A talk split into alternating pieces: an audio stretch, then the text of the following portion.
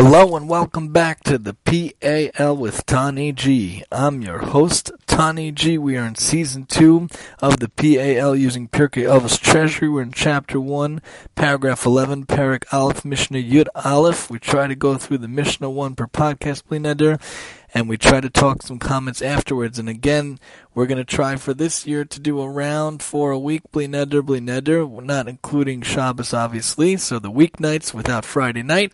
So stay with us and stay through the Pirkei Avos Treasury as we try to go through it one by one. Avtalion Omer, Avtalion says, Questions, comments, suggestions are always welcome at MaximumTEE at yahoo.com. Avtalion says, Chachamim hizaharu b'divrechem, be cautious with your words.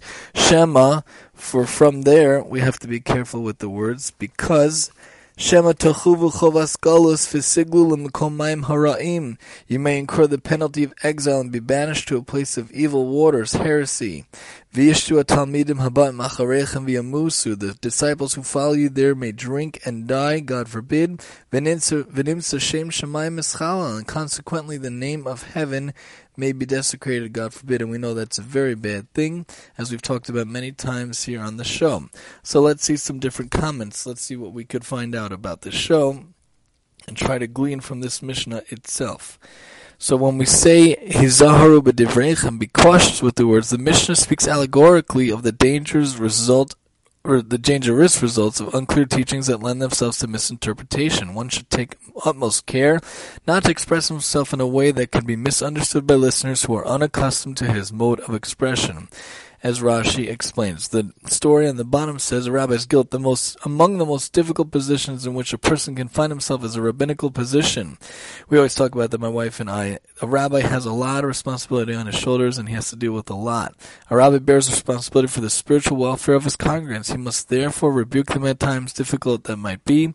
Should he fail to do so, he is remiss in his duties and bears responsibility for their shortcomings. Chafetz Chaim told the story of a Jew was convicted of tax evasion and was sentenced to 15 years of hard labor in the Siberian tundra, which was very, very, very brutally cold.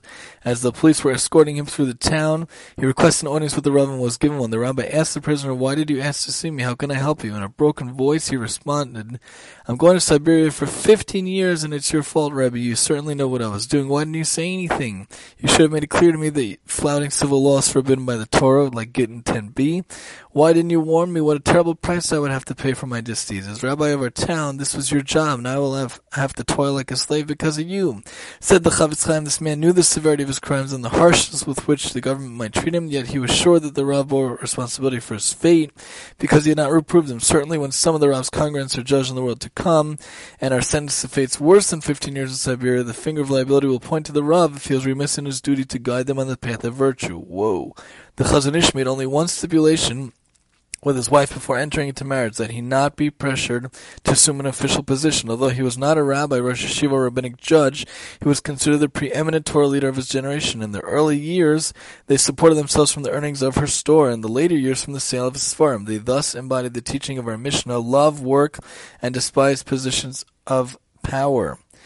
The Chafetz Chaim once advised one of his students to, resume, to assume a rabbinic position. The student demurred, explaining that he feared the responsibility of ruling on questions of halacha. The Chafetz Chaim insisted who should assume the position. Someone who is not afraid of the responsibility. Similarly, one who despises holding positions of power is by definition most suited to such positions, for it is he who will discharge his duties with the utmost caution. Thus, the Mishnah teaches despise positions of power, yet occupy them for the sake of heaven.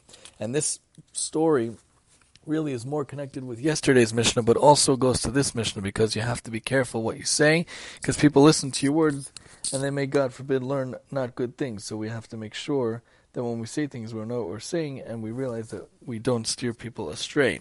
For incurring the penalty of exile, God forbid, the Torah prescribes exile as punishment for inadvertently causing a death. Thus, one who kills inadvertently, in a spiritual sense, will also have to suffer exile. And evil waters is a euphemism for heresy, the Rambam and Rabbeinu Yonah say. So it implies you may be exiled to a place inhabited by heretics who will employ the corrupted meaning of your statements as support for their own heretical ideas. They may drink in them and The tragedy of the Mishnah continues is not confined to the non-believers. The evil waters may reach students of your words, both those whom you have met and those whom you have not, either because you have already res- returned from exile or because they will learn of your teachings after your death. In either case, you will not have the opportunity to correct the heretic's false interpretations, and your ambiguous statement will remain unclarified. So you have to be careful, have to be careful. Consequently, name of heaven desecrated, God forbid.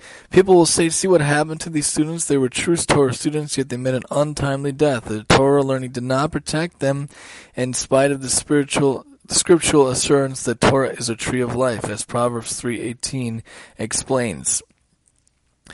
And what I say and what I do, we're looking at the bottom. Teachers and parents are enjoined to speak and act with full recognition that they are role models and as such must inculcate values and morals that remain deeply rooted and unshakable. Once children leave home, the Mishnah refers to them figuratively as in exile, where they are subject to the prevailing fads and may drink of the evil waters of society at large.